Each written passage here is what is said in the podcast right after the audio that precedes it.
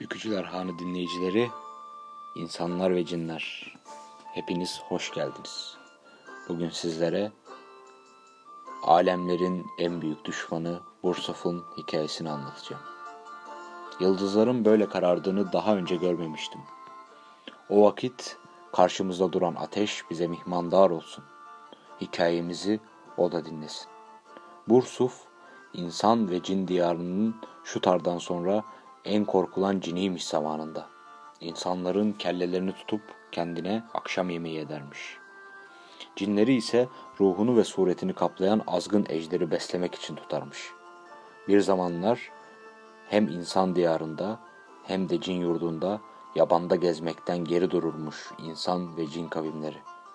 Günün birinde, dedemin de dedesinin çağında cinler ve insanlar ilk ve son kez ittifak edip Bursuf'u avlayıp üç dünyanın ortasına tutan ağaca gere gere ibretlik bir hale sokmak için Bursuf'un peşine düşmüşler.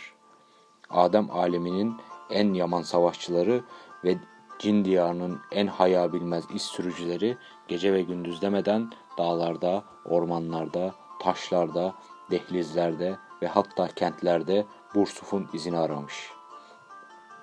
Ancak onlar iz bulamadıkları gibi Bursuf iki kavimden de kurban toplamaya devam etmiş.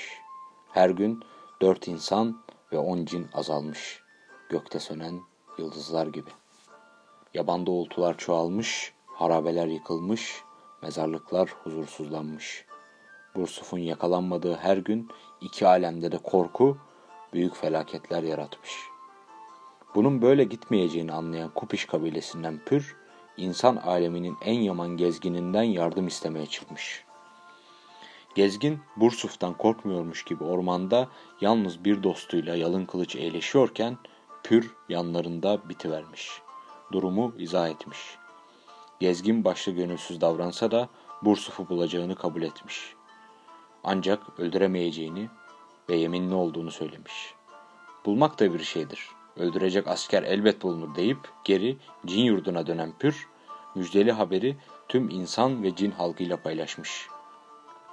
Fakat gece uyumadan evvel sol kanadındaki tılsım yanıp sönmüş.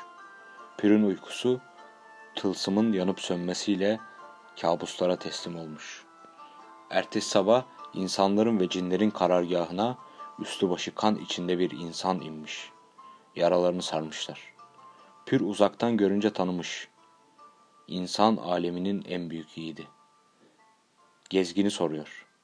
Pürün tılsımı Adem yaklaştıkça adeta gökyüzünde asılı yıldızlar gibi bütün alemi aydınlatmaya bağlamış, başlamış. Gezgin de yiğidin ardı sıra gelince insanlar insanların sürek avı gibi bir av başlamış. Bursuf'un askeriyle savaşıp sonunda gezginin tılsımı sayesinde yurdunda bulmuşlar. Yiğit insan tek gideceğini peşinden kimsenin gelmemesini salık vermiş.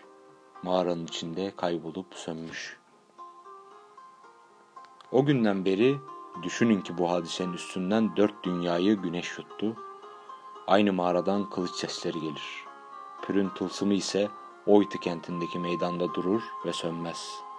Biliriz ki o gün gelen insan, o gün gelen kahraman asker hala Bursuf'la savaşır. Yıldızlar ona uzak olsun. Bir dahaki hikayemizde görüşmek üzere tüm Bükücüler Hanı dinleyicileri.